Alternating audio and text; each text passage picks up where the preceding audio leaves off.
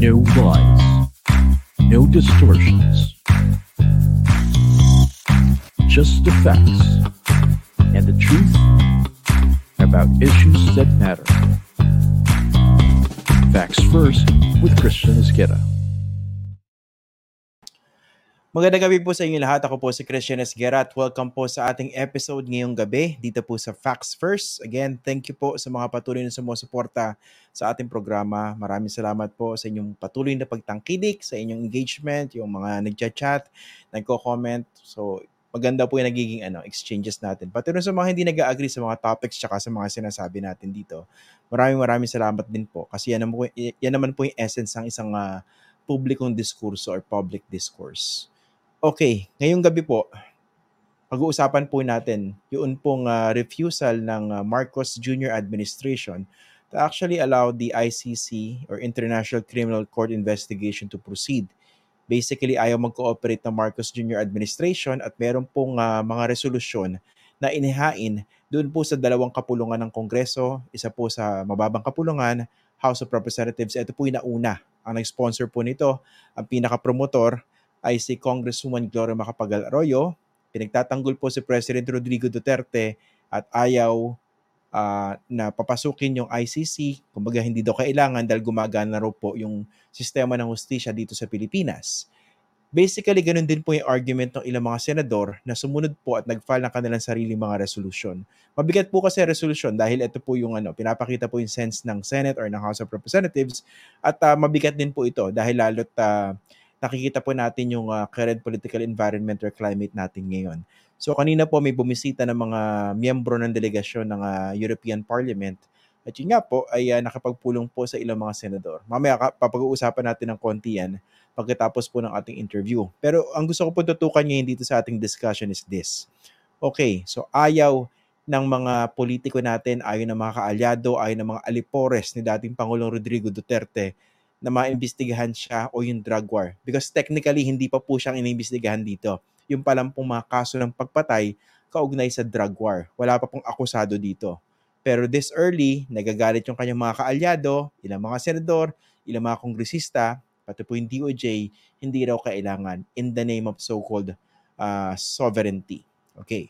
Kung yun po yung argument nila, baka naman sobrang sip-sip lang o sobrang kasipsipan lang po ito sa dating Pangulo.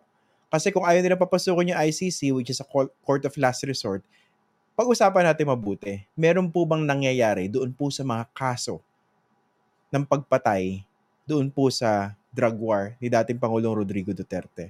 So isa-isahin po natin, makakausap po natin ngayong gabi ay si Attorney uh, Maria Cristina Conti. Siya po ang uh, Secretary General for the National Capital Region ng National Union of People's Lawyers or NUPL. Magandang gabi, Attorney Crissy. Thank you for joining us again in Facts First. Thank you and uh, nice to be here again. Okay, tumbukin na nga natin. No? Ito yung gusto ko kasi ipaliwanag. No? Kasi wala naman talagang problema kung wag nilang papasukin yung ICC. Okay lang yon. Pero meron ba nangyayari dito? Okay? So pag-usapan natin yung mga kasong hawak mo mismo. Mm-hmm. Uh, first, how did you get involved in in those cases? At ilan ba sila?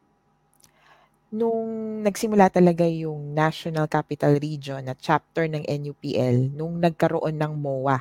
So, Memorandum of Agreement with an organization that intended to help victims of the war on drugs. Ito yung mga church workers, yung Rise Up for Life and for Rights. So, sa hmm. ganung kasunduan, doon kami talaga nakapasok. Hindi naman to yung simpleng may kumausap. Kasi sa totoo, yung mga biktima, hindi naman sila organisado eh. Kaya important para sa amin yung punto na we had an organization to gravitate around. So, yung Rise Up, tapos yung NUPL. So, sa ganitong organizational arrangement, nagkaroon kami ng parang agreement na kapag magpapasa sila ng kaso, fully vetted. So, babasahin nila mm. kung ilan man. May 200 kaming pinasadahan na mga documentation meron kaming 20 na pinag-isipan namin kung pwede bang maipasa or maipasok sa korte. Anim ang sinampa namin sa Office of the Ombudsman. Sa anim na yon, meron kaming tatlong success. Pero isa okay. pa lang ang nakatungtong sa korte. So simula 2018 ito. Mula dun sa 200 na documented na sinilip namin, isa pa lang ang nasa korte namin. out of 200 at ang pinag-uusapan pa lang natin yung grupo nyo. Yung Rise. Oo, Rise oo. Up. 200 families to, no? Or 200, ah, actually, mas konti yung incidents kasi may isang insidente na mass murder, kumbaga, pitong pamilya doon sa Caloocan Bagong Silang Massacre. So, Okay. Liwin, linawin natin yung numero, no? Out of 200 cases na tinignan nyo, sinilip nyo, lahat to kaugnay sa drug war, no? Yes. Years Ah, dito. iba't years from 2016 to I think 2018 doon kami aktibong nag nag-check Okay. ng mga documents. So, two Meron years. kaming sinilip, mm, meron kaming sinilip na 2019 onwards pero parang hindi ko maisama doon sa 200 baka lampas pa 'yon ah, sa Okay. 200. Okay lang. So, out of 200, six cases were filed before the ombudsman. Sino yung mga kinasuhan nyo rito? Yung inirereklamo? Mga pulis? Naku, mga pulis na PO1, PO2, ang pinakamataas namin was SPO1. So I think ang level nito ngayon ah, colonel ba o captain? Parang kapitan ano? Nakalimutan ko na mas familiar ako rin sa civilian ranks eh. Kasi binalik nila sa dati military rank eh. No? Oo So out of six cases, isa lang yung nag-prosper sa ano sa court. Isa pa lang ang nasa Isa korte pa lang so far. Gaano May katagal ba, kaming medyo gaano katagal bago siya nag-prosper sa korte? Naku, inabot kami ng halos tatlong taon. Kasi 2018 namin final, ah 2020 ah, nagkaroon ng ah, parang approval itong ombudsman na i-file.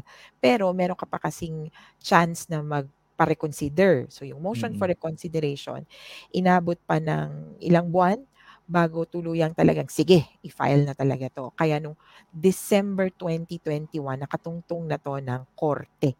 So sa Caloocan. Actually, I think ka, pwede kong i-disclose itong kasong ito no dahil katatapos nga lang ng hearing ng isang araw. At interesting itong kasong to kasi ah, so far as I know, no, medyo ito na yung nakakausad. It could be the third case kung saan magkakaroon ng judgment on a Tokhang murder case or countersuit case. Ah, okay. So December 21, ba- ba- bakit what makes you think na magkakaroon ng judgment dito? Soon ba? Soon? Well, mabilis kasi si judge at nandito na kami sa punto, meron tayong tinatawag na continuous trial rule, di ba, Mm, na oo. dapat sunod-sunod na yung mga hearing. Three months. ay hindi kami hindi kami na-accommodate sa gano'n. Yung seven, actually yung seven, ah, hindi. Una, hindi kami papasok kasi dun sa drugs case na yung 75 days dahil ito ay homicide charges actually. So homicide charges na actually nire-request pa din namin na iakyat na murder kasi hindi naman pwedeng homicide na patay.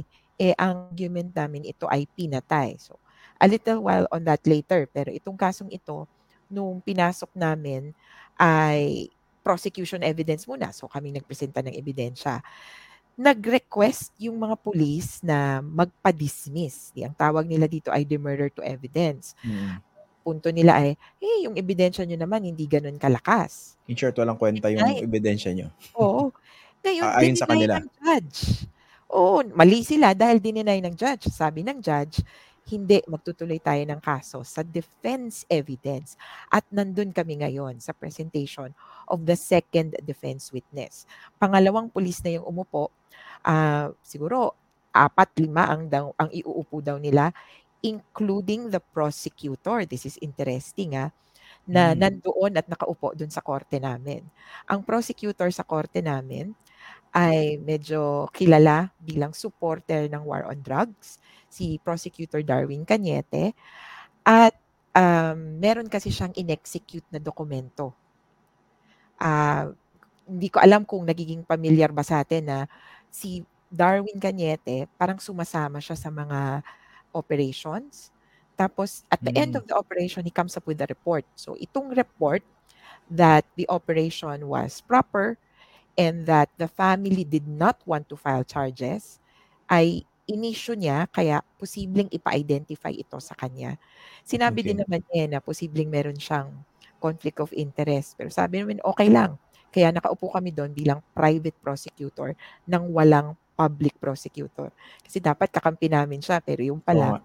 witness Mm. siya ng kabila. Oo nga. Nga, para maintindihan din mga nanonood tsaka nakikinig sa atin, no? ang prosecutor kasi dapat siya yung nag-uusig, no? yung prosecutor. So, hindi siya dapat nandun sa kabila, sa defense. Correct. Actually, ang siste kasi nun, yung prosecutor, sumip, sumi, sumipot siya or sumisipot itong si Prosecutor Cañete dun sa mga drugs operations to look into na yung tinasabi ko nga, the second crime. So sabihin na natin may unang krimen, pumunta sila doon for a buy bust o kaya Mm. for arrest operation or kung ano man.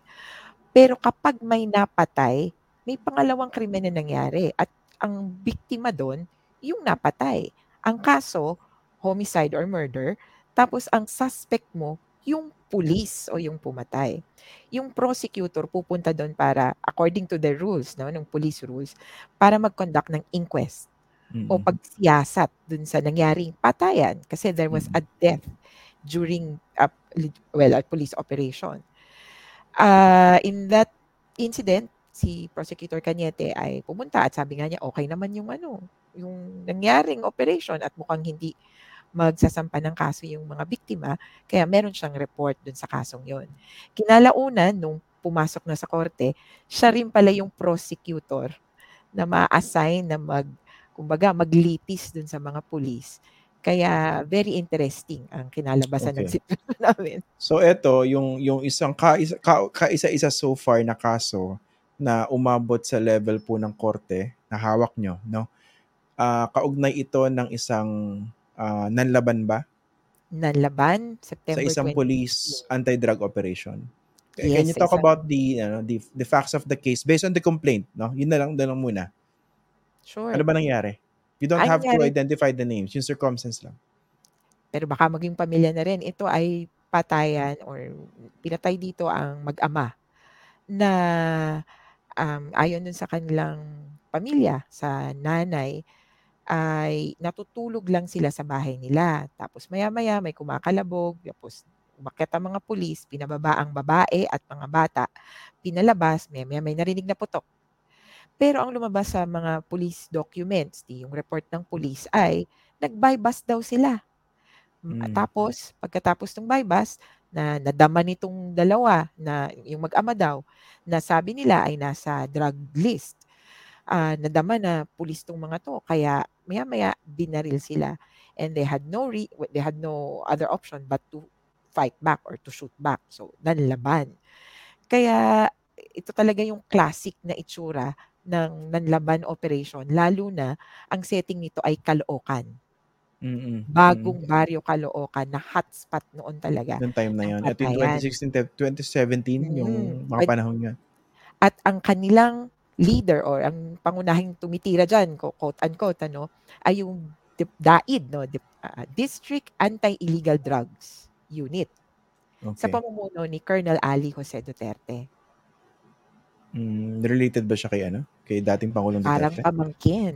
Pero definitely, Davao boy itong si Colonel Duterte. Okay. So far, nakalusot pa siya, no? Kasi sa kwento nila, no, di, sabi, dito medyo tumingin yung ombudsman eh. Sino ba ang umamin na pumatay? So, ang lumalabas, nanlaban, di ba? So, kailangan may bumarel. Yung backup security daw, yung bumarel. Ang itsura nun, yung apat na ito, ang kumbaga, ako, nilaglag. Sinabi ng kapwa pulis na bumarel dun sa dalawang quote-unquote sa, sa- ah, suspect or subject ng buy bust operation. Kaya sila ngayon ang nakasalang.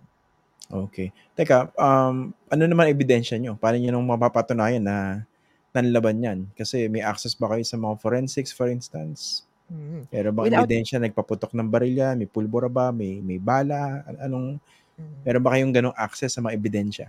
Wala. Ah, well, una sa lahat, ah, i, i, i- iklaro ko no na merong parang subjudice rule na kaya hindi ko madidiscuss yung buong buo yung kaso dahil Yes, tuloy-tuloy yes. pa rin siya. Kaya Pero- tinatanong ko lang nga kanina yung ano, yung complaint Yung mismo. complaint. Yung principle nung kumbaga yung pagpasok namin dito, una, aminado na yung mga pulis na pinatay nila. Kaya established na yung isang elemento ng homicide or murder. Sabi nga namin, iba kasi yung pinatay sa napatay.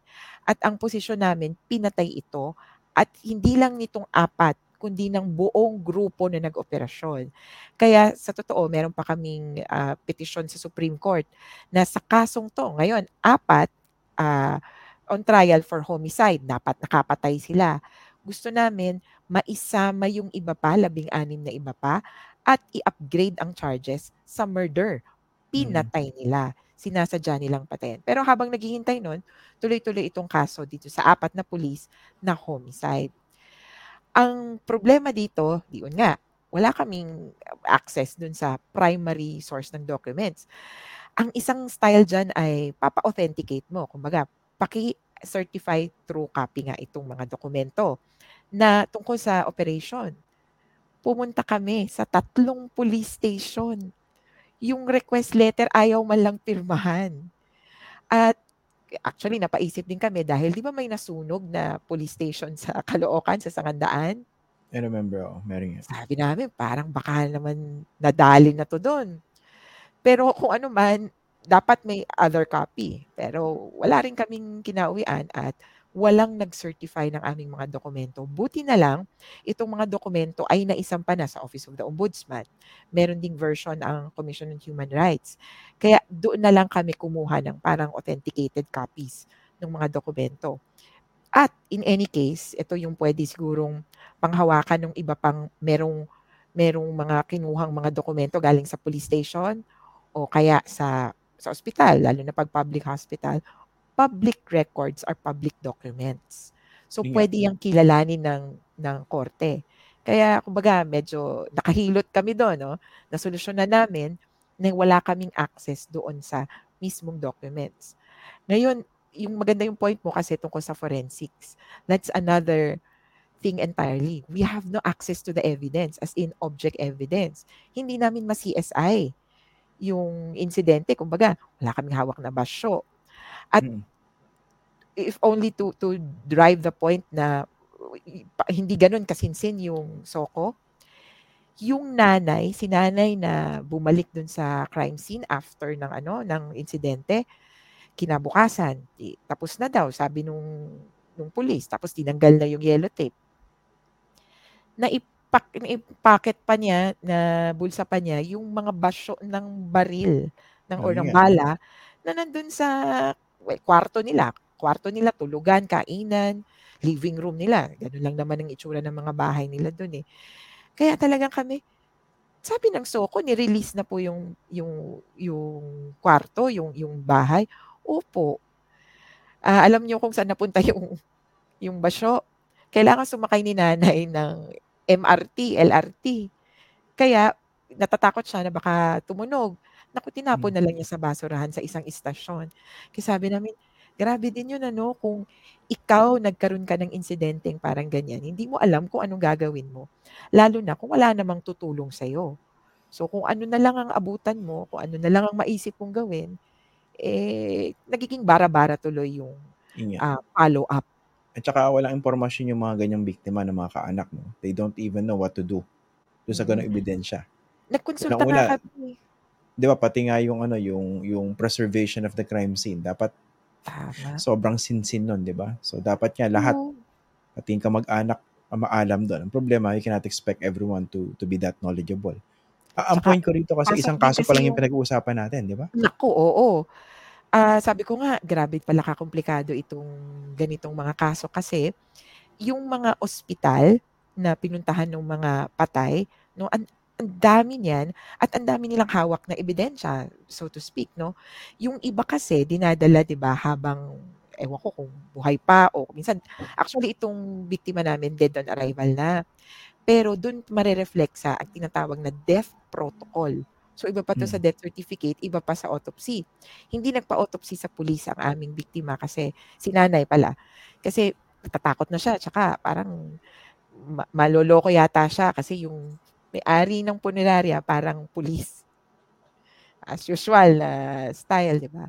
Kaya hindi siya nagpa-autopsy pero meron kaming report mula sa isang public hospital ah Mm. tungkol dun sa tungkol sa pagkamatay nung mga dalawang biktima namin. Okay. Again, so isa, isa, isang kaso pa lang yung pinag-uusapan natin. Pa- Paano naman yung iba, for instance, bakit yung iba parang, na- naging common pattern ba yan? Kaya napakahirap sa inyo para maka-expect ng any progress doon sa mga kasong ah, hinawakan nyo? Naging pattern ba yan? May Mm. nakita ka bang ganyang pattern?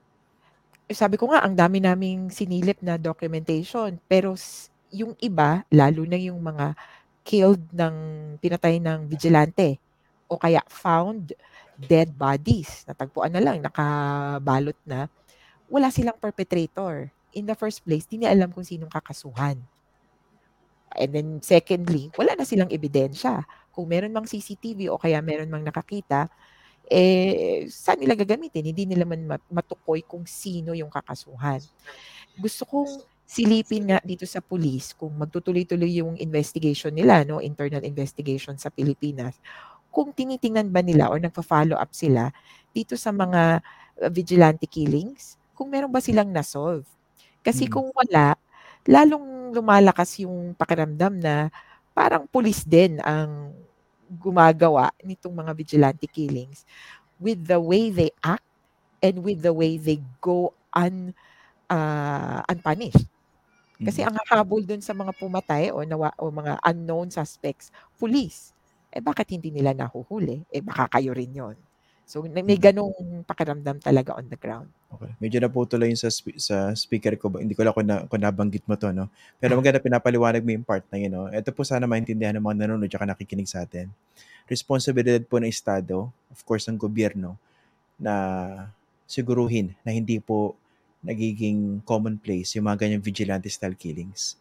Hindi mo pwedeng sabihin na hindi naman pulis yung pumatay eh. Pero the fact na nangyayari yung ganung patayan, responsibilidad pa rin ng pulis, ang gobyerno, para solusyonan yung mga ganung problema dito ba sa ano sa 'di ba out of six cases is ay nag na elevate yun ay yun ay kaso na nanlaban quote unquote yung lima ba meron ba kayong vig- vigilante o lahat yun nanlaban cases din Eh, lahat ng laban. Kaya, kumbaga, strong kami. Kasi kapag nanlaban, ibig sabihin, kilala mo kung sino yung pumatay.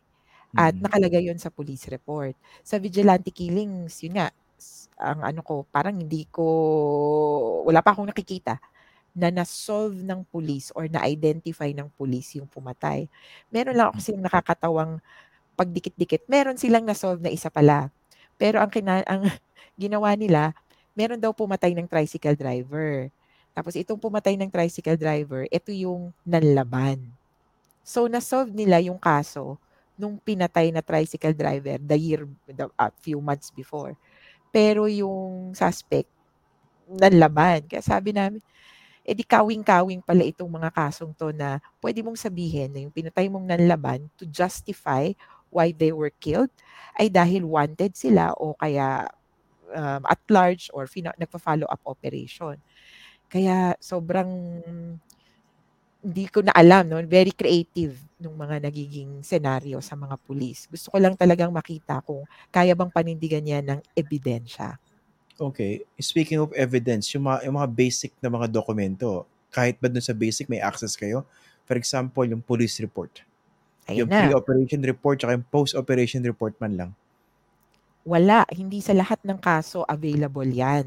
Ah, nagulat na nga kami na bakit parang hindi, una, kung police operation, bakit parang hindi cooperative ang mga police na ibigay itong mga dokumento na, again, public documents, public record. At kapag yung kaanak ng biktima ang nanghihingi ng kopya, abay dapat bigyan mo, di ba? Kasi naintindihan ko na nagkaroon ng panahon na nagsabi ng PNP, hindi kami magre-release sa media, magpaalam kayo sa headquarters, sa Krame. Tsaka sa ano Solgen di ba pinagbawal Oo, na national security daw yung concern. Pero kung biktima ka o kaanak ng biktima, di ba dapat may access ka? Hindi sila binibigyan kaagad-agad ng ng kopya ng police report. Ah, meron dyan yung spot report, maya-maya may progress report, pwedeng 1, 2, 3, 4, 5, progress report number 5.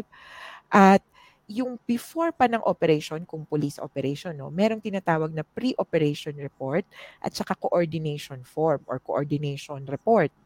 Sa Mm. coordination form, doon dapat nakalatag, lalo na kung by bus operation, ano, nandun nakalatag kung sino yung parte ng operation at ano yung assignment bawat isa.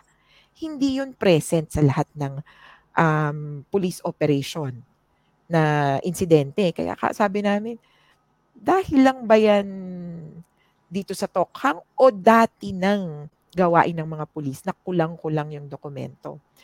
Nakaka actually ako nahirapan din akong kausapin sila kasi may pinuntahan akong police station. Sabi sa akin, hindi daw sila required na gumawa ng progress report kung wala namang idadagdag na, kumbaga, walang naging resulta yung kanilang follow-up. Sabi ko, eh, paano po kayo magkakaroon ng progress report nga kung hindi naman kayo nagpa-follow up? And so forth. So paikot, naiipit na lang tuloy yung ibang insidente sa kaisa-isahang report, spot report. May namatay dito. Minsan nakalagay sa platter, pero yun na lang. Yun nga eh. Tapos iba pa yung after, kunyari may namatay, di ba? Kailangan may soko. So, Mm. the crime operations, kailangan merong maayos na pagsisinsin ng ebidensya. Ang uso na tinatawag yung paraffin test, di ba? Yes. Ayaw dito ni Dr. Fortune, ako. Kasi Hindi, out, hindi. out na Oo. daw. Napaka-crude pa nga niya, di ba? Para sa mga Oo. eksperto. Pero Sabi yung namin, yun, wala. wala. Paraffin test, di ba parang, hindi ko alam sa totoo, no? Pero parang nilalagay sa wax ba? Tapos titingnan kung meron bang gunpowder residue, ganyan.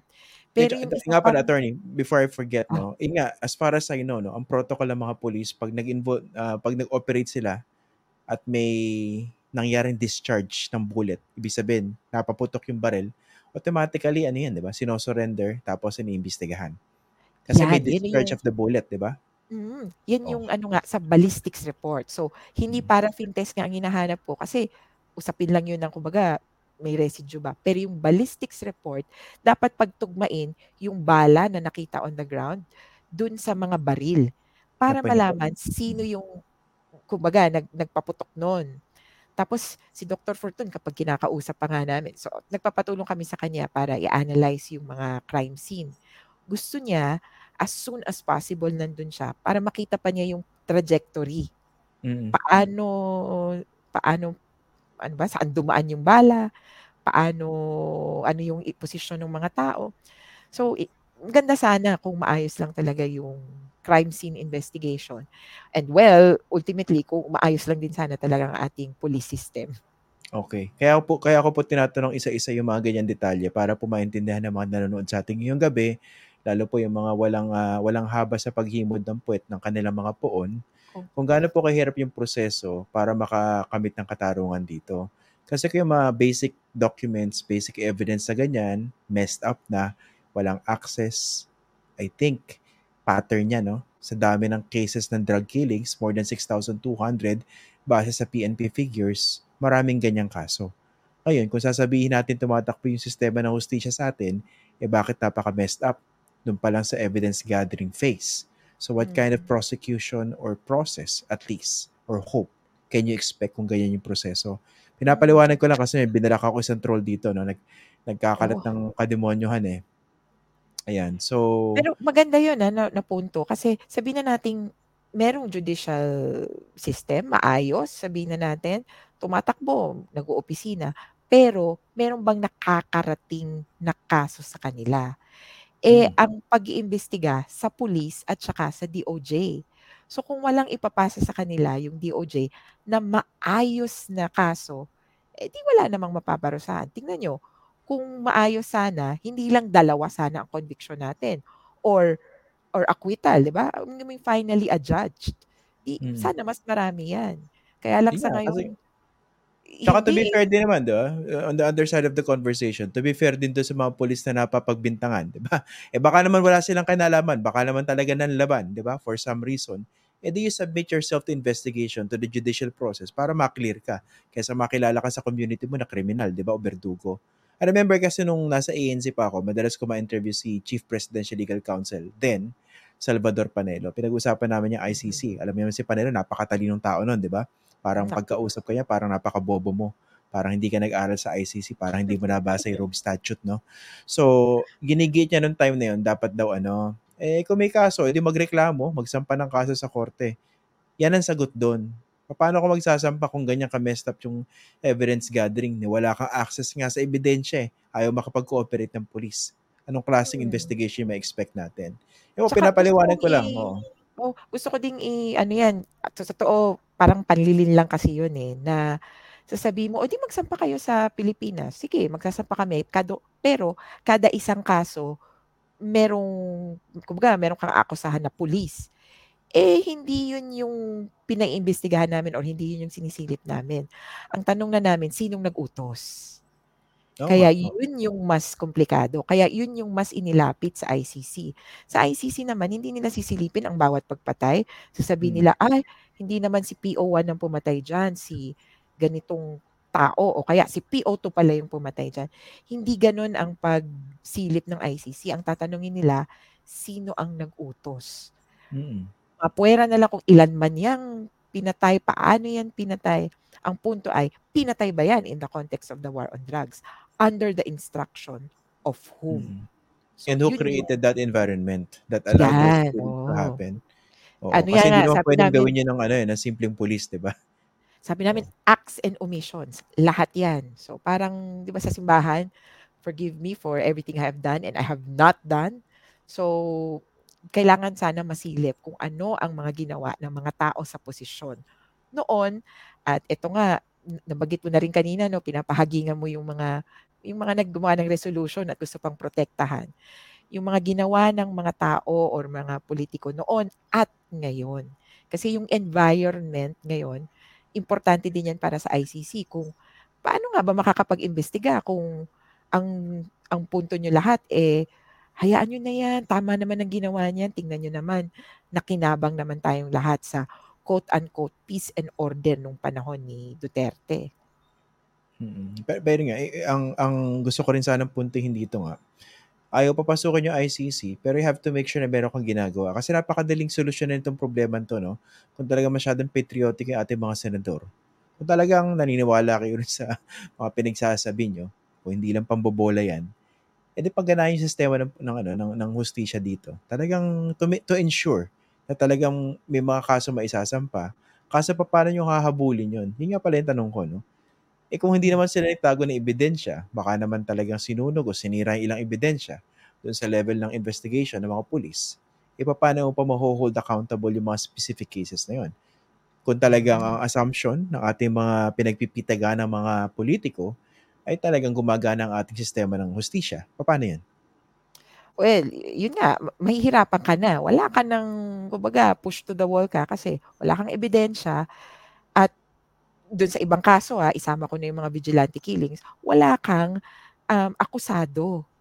So, ano pang silbi na kumbaga merong ganyan. Kaya kung ako tong mga lawmakers na to, kung tunay kayong representative, ang una kong pagpepledyan o kumbaga papangakuan na proprotektahan ko kayo or sisiguraduhin kong magkakaroon kayo ng hustisya, yung namatayan. Yung Mm. libo-libong namatayan na, na kanilang nire-represent. I'm sure sa Pampanga. Pampanga ba ngayon si Arroyo? Yes, so, ano, ano naman niya, bastion niya yun, ano. I'm sure Mm. maraming mga namatay din sa Pampanga na pwede niyang pangakuan ng kumbaga, legal assistance, yun na naman ang gusto niya. O kaya legal aid o kung ano man na proteksyon para lang makatungtong sa korte yung mga kaso nila para man lang may shot at justice. Hindi yung proprotektahan niya yung sinasabing may kasalanan o may gawa ng lahat ng to. Mm. Okay, ano naman yung hope na doon sa natitira pang lima, eh, magkakaroon ng ah, progress? O Ako, sumuko na rin ba? Hindi. Yung, ah, sa totoo, yung anim, 50 50-50 kami. Yung anim, tatlo na yung finally dismissed ng Supreme Court. Medyo malabo na ah, yung natumungtong patanangan ng korte. Sabi namin Dismissed dito sa because, sorry, dismissed because? um, of different reasons. One is, one of the reasons is yung, um, yung parang technicality. Ah, ito pa pala. Ito pa yung ka- kahirapan, ano. Kapag medyo tinrabaho ka ng pulis. Yung IAS, pamilyar sa atin, ano, Internal Affairs Affairs Service. Service. Kapag nag-imbestiga, may ka- magkakaroon siya ng findings. At malamang sa malamang, ang nakakapag-participate dyan ay yung pulis at dokumento nila. At ultimately, ang nasasabi ay, okay, there was nothing wrong with the operation. Kapag unang ah, pumalo yon yung IAS, eh nako, problematic ka na dun sa mga susunod pa kasi nagkaroon na ng findings of fact. Yun yung Mm. nagiging problema eh. Lalo na kung wala ka namang witness talaga dun sa mga insidente. Yung tipong, ah, y- ito, sige, sabihin ko na itong kasong to, pinatay siya sa isang highway sa may ah, Pangasinan. Ang problema dahil highway, wala namang ibang nakakita. So nagbuo yung pulis ng kwento na magnanakaw daw 'to. Eh, parang imposible, kumbaga illogical na ito ay 17 years old na bata. Walang ibang ginawa sa buhay kundi mag-DOTA. Okay, naalala ko yung kaso na yan. Yan. Ito yung ano, umalis ng bahay nila to join a tournament. Nakasakay sa Mm. motor. Tama ba? Well, nag-hitchhike, nag-hitchhike sa mga Nag-hitchhike, tapos natagpo ang patay. mm. Okay. Ngayon, eventually ang kwento ng pulis, ito daw ay magnanakaw, isang akyat bahay na notorious sa lugar nila na matagal nang hinahanap. Tapos nung nakita nila, nakamotor, tapos lumampas sa checkpoint. So hinabol nila. Mm. Pagkahabol nila, eh naabutan nila sa highway, sumadsad, tapos nagputok, nagbarilan sila. Yung nanay, hindi, attorney, hindi, hindi man lang po marunong magmotor yan. Talagang dota lang ang buhay niyan. Mm. Tapos, kumbaga 17 years old yung itsura niya. Ito pa eh, yung kaya medyo incredulous. Yung itsura niya, parang talagang maliit na bata. Pero sabi niya, hindi. Ito yung mga tipong sinasama sa kid, ano to, ah, akyat bahay. Tapos palulusutin sa, di ba yung ganun, palulusutin sa kung saan mang lugar-lugar para mga butas-butas para makapasok ng bahay. Tingnan nyo nga, may, may ano, may tato. Nakaw, yung Mm. tato ay si Queen of Pain. Isang Dota character at hindi tato ng parang sinasabi ng pulis na tato ng, kumbaga, sige-sige Sputnik o kung anumang gang. Kaya yung, in fact, nakita ko to kung papaano yung Dota community na parang, paano yan magiging akyat bahay? Eh, kalaro ko yan ng ganitong panahon. Yes. Ka-tournament ko dito at hindi na nga tumayo sa sa ano to sa computer shop. Kaya ang hirap lang kontrahen kasi wala ngang eyewitnesses. Kaya yan din isa sa mga problema sa ibang mga kaso. Hindi talag sinisigurado na walang eyewitness itong mga EJK. That is precisely the point of these Tapos, crimes to ensure tap- impunity. Oo, tapos magtatago doon sa prinsipyo ng ano, presumption of regularity in the performance of official duties. Ah, dun po sa Yan. mga hindi ah, familiar doon, meron po kasing presumption na pag isang public official, kunwari police o taong gobyerno, yung ginagawa niya in accordance doon sa kanyang duty, sa mandato niya. It's up to you to actually controvert that. Pero syempre, krimen ang pinag-uusapan natin dito, no? Ang hirap na may controvert no, kung wala ka ebidensya, wala iba nakakita. O, Diba? alam mo, Baka y- daling gawan ka ng kwento. mag, pinapoint out mo yan, tapos talagang naisip ko, yan talaga yung dapat ikontra talaga dito sa mga ganitong EJK. Kasi precisely, ang daling pagtakpan. Sasabihin lang ng pulis, eh ganito yung nangyari eh. Dahil may presumption, maniniwala ka dapat sa, sa kumbaga, alagad ng batas. O Mm. maski nga sa officials, eh, yung mga binoto natin, elected officials, no? yung Mm. presumption of regularity of duty nila, eh dapat maniwala ka. Eh sa totoo, itong mga krimeng ito, katu- isama na natin yung plunder, no? Ito yung mga kasalanan laban sa taong bayan. At ginagamit nila yung posisyon para pagtakpan. Kaya dapat hindi nag apply ang presumption of regularity dito. Gusto ko talagang i- i-advocate yan kasi ang hirap, di ba? Na yan ang kakaharapin mo. Parang uphill talaga yung battle.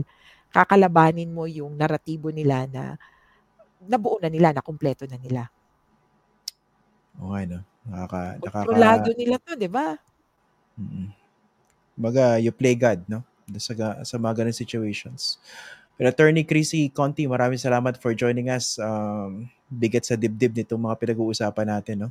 Oo nga eh. At Pero, mas nakakainis na yung iba pa rin para bang they can trivialize the issue, no? Yung mga troll na nabayaran dito ng kanilang mga poon siguro, no?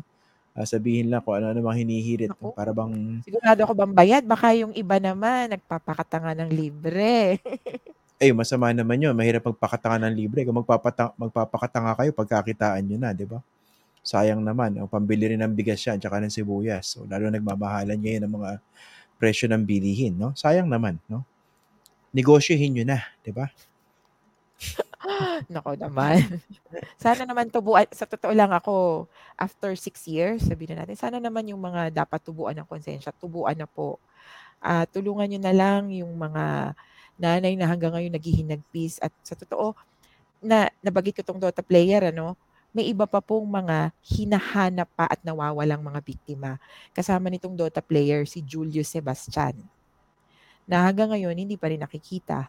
So kasama siya na yung naghahanap ng tournament. Ah, si Julius, hindi nila maisip kung ano bang nangyari dito sa batang Walang 'to. katawan. Walang katawan. So, akala nga namin medyo kinakabahan ako dito na parang Carl at Kulot. Oo, 'Di ba si oo. Carl Anais, Oo. magkasama 'tong si Kulot. Guilty yung Later ano, mga on pulis na dumukot sa kanya tsaka nag-torture. tapos later on, nakita si Kulot, yung Yeah. katawan. Mm. Itong si Julius hindi pa namin wala pa kaming balita kaya ang hirap din. So dito po Eh, sa mas mahirap Tokhang yan. mm, dito sa Tokhang hindi lang yung mga may mga namatay, nakulong, ah, naagrabyado, ito pa, may mga nawawala pa po. Okay, Attorney Chrissy, thank you very much for joining us tonight dito sa Facts First. Maraming salamat. It was my pleasure. At tuloy-tuloy lang sa pagbibigay liwanag talaga. Kailangan nating gawin 'to. Mm. Salamat, salamat, salamat. Salamat. Magandang gabi. Gandang gabi po. Yan po si Attorney ah, Christina Conti ng ah, National Union of People's Lawyers or NUPL. Pinapaliwanag po yung mga kasong hawak nila at kung gaano kahirap. Yun po kasi yung purpose ko dito sa episode na to. No? At least mas maintindihan natin kung gaano kahirap yung proseso ng hustisya doon po sa mga napatay na yon. Ang suggestion ko lang sa inyo, you have to suspend your judgment. Huwag yung isipin, huwag niyo namang bibilihin lang yung sinasabi ng mga propagandist na lahat ng pinatay na yan, kaugnay sa drug war, lahat yan addict, lahat yan pusher, lahat yan ang laban. Kasi by sheer operation of logic, napaka-imposible po nung sinasabi na lahat po ng at least 6,200 cases of nanlaban in police anti-illegal drug operations ay talaga nanlaban. Imposible po yun, maniwala kayo. At kung tututukan niyo po yung bawat kaso, makikita niyo ang daming mga shortcuts, ang daming questions, etc. etc. At hindi po natin pwedeng sabihin lang na ano yan kasi, kumbaga collateral damage yan eh. Talagang ganyan sa gera may napapatay. Totoo po yun. Pero paano kung yung gera talagang ibinuo para talagang patayin, hindi lang po yung mga talagang adik, kundi lahat. Kumbaga bara-bara eh, di ba? Kahit sino pwedeng patayin. O, may ibabalik niyo po ba yung buhay ng mga napatay na inosente? Ah, kahit na yung dating, kunwari, sabi mo dating adik. O, di ba dapat dinadaan yan sa proseso? Ngayon, sasabihin ng iba, eh paano yung mga pinatay na mga adik? Dapat yung parusahan. O, kung gusto niya yung death penalty, edi isulong niya yun. Pero kaya nga po tayo nag-cooperate dun po sa sistema ng due process. Sasabihin na iba, eh napakabagal ng due process sa Pilipinas, eh di pabilisin. Oh, di ba dapat yan tinutukan, na, tinututukan ng mga legislators natin? Ngayon, speaking of our legislators, puntahan natin yung ating mga ano, pinagpipitaga ng mga senador at kongresista. Kanina po pinapakinggan ko yung mga yung mga kanilang mga statements, no? Parang school bukol sa totoo lang eh. Para bang hindi ko alam kung paano napunta sa ganong posisyon niya, ilan po sa mga nahalal, no? I can't imagine how they could make light of certain serious situations, no? Hindi ko mahanap minsan yun ng, yung konsensya nila. Nasaan na kaya ang konsensya nitong mga ilang mga mambabatas natin, ilang mga senador natin, para lang protektahan yung kanilang kinaaaniban na politiko, talagang kung ano-ano mga justifications ang gagawin, no? Tandaan nyo po, no? Meron po tayong tinatawag na representative democracy dito sa Pilipinas. Yan po mga taong yan, inahalal po natin supposedly bilang ating uh, mga kinatawan dyan po sa Kongreso. Ngayon, tanongin nyo po yung mga sarili nyo. Interest nyo po ba yung kinakatawan nila? Kinakatawan po ba nila kayo yung tama o tama para sa nakararami? O baka naman kinakatawan nila yung interest po ng isang politiko o, kanina kasi nakakatawa, no? Uh, pinapanood ko pa yung mga video clips, no? Si Senator Robin Hood Padilla, napaka-impassion eh. Magaling na artista to eh, no?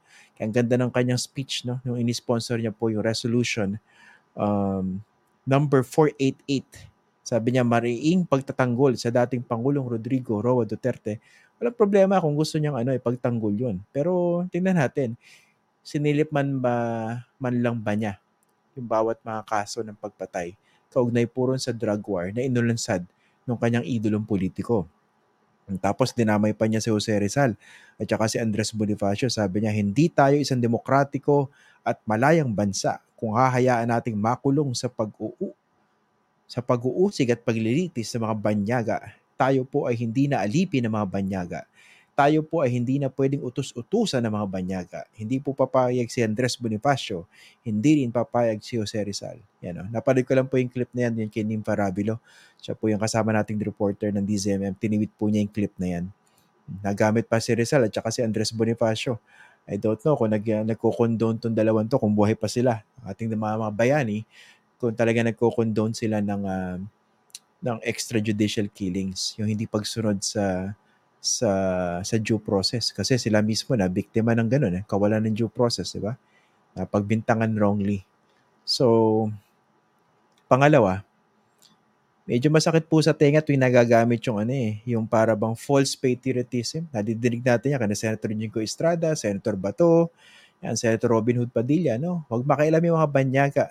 Unang una kung ayaw nyo makialam yung mga banyaga quote unquote eh dapat sinabihan niyo po yung mga kaalyado niyo ngayon. Nakasama po sa mga pumirma doon po sa tratado noong 2011. Kasama po sila sa mga nag-ratify bilang bahagi po ng Senado. di ba? Kung hindi po ka nagkakamali, yung mismong presidente po natin ngayon, na dati rin pong senador, ay isa po rin sa mga lumagda doon po sa ratification ng Senado ng Rome Statute. Ito po yung tratado na nagtatag na International Criminal Court. Siguro sila yung sing- singilin nyo ngayon. O bakit nyo po pinirmahan yan?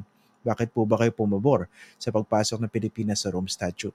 Number two, tignan niyo muna yung purpose. No? Of course, we know a lot of hypocrisy is happening uh, in uh, when it comes to international relations, no? Alam natin na napaka-ipokrito ng mga kano, napaka-ipokrito ng mga Chinese, pagdating po sa pakikitungo sa ibang mga bansa, pagdating po sa kanilang mga aggression, United States in particular also. Oh. Pero tinan niyo po ba yung prinsipyo? Bakit ba tinan yung International Criminal Court? Oh. Bakit ba kailangan papanugin, papanagutin ang mga matataas na opisyal ng mga miyembrong uh, estado doon po sa tratado pag hindi na po gumagana yung kanilang sistema ng hustisya? Oh. Ngayon, tingnan nyo, di ba dapat na foresee ng Pilipinas doon sa mga kasama natin na dating mga leader natin na nag-ratify niyan? Isa po sa mga talaga nagsulong ng ating pagpasok sa Rome Statute ay yung yumaong Miriam Defensor Santiago. Isa po siya sa mga nagsulong at nanguna niyan. Okay? So, sipin niyo mabuti. Bakit ngayon itong mga politiko natin na sobrang gagaling, sobrang tatalino, sobrang pinagpipitaganan, kumakahirit po ng patriotism, nationalism at soberanya, para bang sila lang ang Pilipino, no? So, kanina po ba sila loyal? Sa isang politiko o doon po sa kanilang kapwa Pilipino? Kasi napakadali po sa kanilang magsalita ng ganyan dahil hindi naman siguro sila affected ng mga patayan na yan, no? At saka pag sila, pag sila ay nagsalita laban doon sa kanilang politikong uh, iniidolo, eh syempre, tatamaan yung kanilang mga political interest. So bakit ganun yung ano, yung pagtingin nila? Eh kasi politika ang iniisip dito eh, no? Kaya wag po tayo magpapadala basta-basta sa mga ganun drama. Dali-dali kasi sumakay sa mga ganun drama. Lalo kung magagaling sa acting yung ilang mga nandyan sa position. So, napakadali nun. Tapos yung huli, kailan kaya sila tutubuan ng konsensya? Hindi po natin alam. Mahirap yun. Kasi pag umabot sa ganyang edad, baka hindi na ganun kadali para tubuan ka ng konsensya.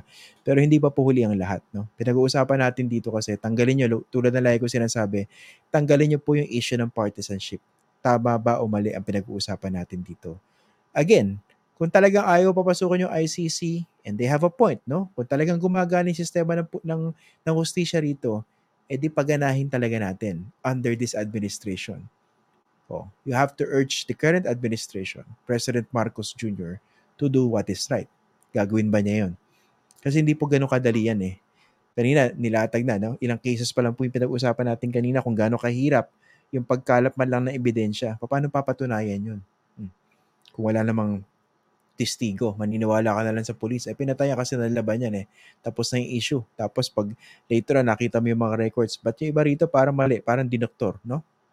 Ang dami-daming ganyang cases eh. Tapos sa iba sa atin, parang napakadali na lang sabihin na, hindi, talagang mga adik yan, pagpapatayin lahat yan. Hmm. Nasa na po yung konsensya nyo? Nasa na po yung humanity?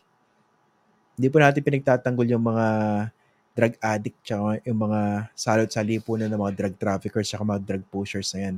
Sinasabi natin, yung sistema, pag lalo natin ginawang mas bulok, mas marami mabibiktima habang hindi naman nasusolusyonan yung tunay na problema. Okay. Ngayon, bago po tayo magtapos, gusto lang po natin, hindi ko na binanggit kanina yung ano, no? Meron mga masasakit na salitang sinabi yung isang senador dyan, no? tinawag niya yung ibang ano, ginamit yung katagang puting unggoy, tayuhang unggoy daw. Yung mga, I suppose he was referring to the ICC people or something, no? Ayos, no? Ayos yung mga, ano natin, no? Ating mga halal na opisyal. Ito, shoutout lang po tayo, no? Kasi nung kahapon, kahapon nasa Silliman University po tayo para mabigay ng isang ah, talk or lecture sa isang forum dun po sa Mascom Week ng Silliman University. I met a lot of uh, nice people there, yung mga bumubuo po ng Silliman University, mga estudyante ng journalism and communication doon. And uh, nagsalita po tayo tungkol sa problema ng disinformation again. Tapos pinag-usapan din natin yung ano, yung mas mabigat na problema ngayon, no? yung yung self-censorship na nangyayari sa maraming newsrooms, yung mga news owners na sinesensor yung kanilang mga kanilang mga reporters and other related issues. Tsaka yung yeah, importansya ng bakit kailangan ng isang independent na na pamamahayag dun po sa ating, sa ating sistema ng demokrasya. Isa po sa mga nakilala ko ron, ah, isa sa mga estudyante, hindi ko na ako yung pangalan niya, no, pero kinuha ko yung pangalan ng ano, kanyang lolo. Kasi sabi niya, ah, yung lolo daw po niya ay isang ah, masugid na tagapanood dito po ng ating programa. So gusto ko lang pong batiin, Sister Eduardo Bacasnot. Maraming salamat po sa patuloy na panonood. Ah, ingat po kayo dyan sa Dumaguete City. Maraming maraming salamat po. Tapos gusto ko rin pong batiin si Miss Irene Bayarang. Nag-message po siya sa akin noong Tuesday. Ang problema, late ko na nabasa.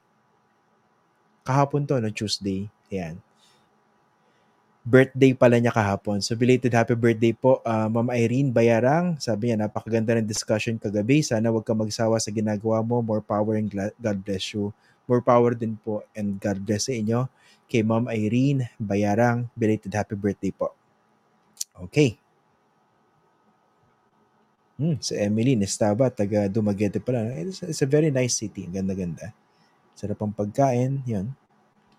Tsaka very nice people, very laid back. Ayan. Pero mabilisan lang tayo rin eh. Uwi din tayo agad. Okay, maraming maraming salamat po dito po sa pagtangkilik nyo sa ating programa ngayong gabi.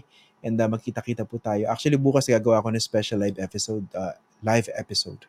Pag-usapan po natin yung uh, commemoration ng EDSA People Power Revolution, ang kauna-unang commemoration sa ilalim po ni President Ferdinand Bongbong Marcos Jr. Anong klase po kayang commemoration ang ating uh, expect So pag-uusapan po natin yan. Magkakaroon po tayo ng live episode tomorrow, Thursday. Alam niyo po, ano rin tayo ng MWF. So bukas po, magkakaroon tayo ng special episode. Okay? Maraming maraming salamat po. And again, thank you for watching. Doon po sa mga nakikinig sa podcast. Thank you doon po sa mga nanonood uh, ng replays natin on demand. Maraming maraming salamat po. Thank you po sa inyo lahat.